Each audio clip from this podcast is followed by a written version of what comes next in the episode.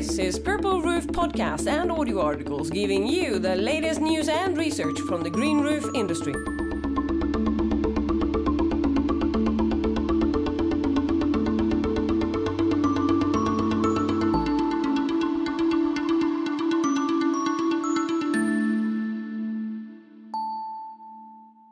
My name is Anna Zakrisson, and this is the audio version of Oscar Warmerdam's article Are Green Roofs True Stormwater Management Tools? In which Oscar discusses true detention and how we can improve green infrastructure to not only become better stormwater management tools but also give the buyers a clear ROI. In order to make this a little bit easier for you to listen to, we'll split up this article into three parts, and this is part one. Why green roof retention is great for stormwater management on a city scale. Green roofs are often sold as stormwater management tools, and that is true. Green roofs do manage stormwater, but mostly as a volume reduction tool.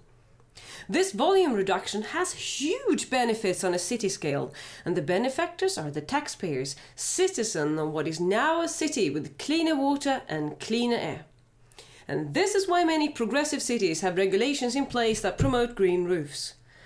But hang on a second.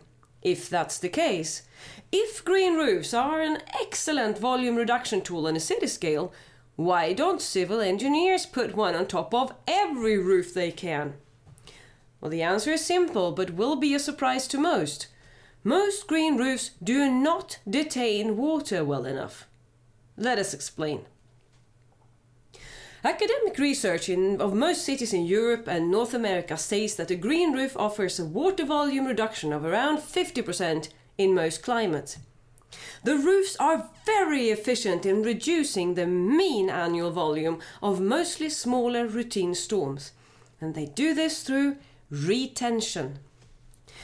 Retention is great Retention cools the city, waters the roof vegetation, minimizes the amount of water that the city needs to clean up, and thereby saving substantial sums of money for the taxpayers. Also, any water that is retained is less likely to cause sewer overflows in case of a storm. Routine rain events are most often completely retained by a green roof. But wait a second. What about that other 50%? Why can green roof retain only 50% of the water? What happens to the rest? And how can we improve it? Why retention is unreliable for stormwater management at the building scale. Retention can be unreliable because it doesn't work in repeat storms, large storms, or during cool and cloudy weather. Why is that? Water that is retained by definition leaves the green roof only via evapotranspiration. If there's no time for evaporation, such as during big storms or repeat storms, or if weather conditions do not permit much evaporation, then the retention oriented green roof sits there like a wet sponge. Second day storms may not be substantial enough on their own to cause trouble, but may cause huge problems when combined with the precipitation from the first day storm.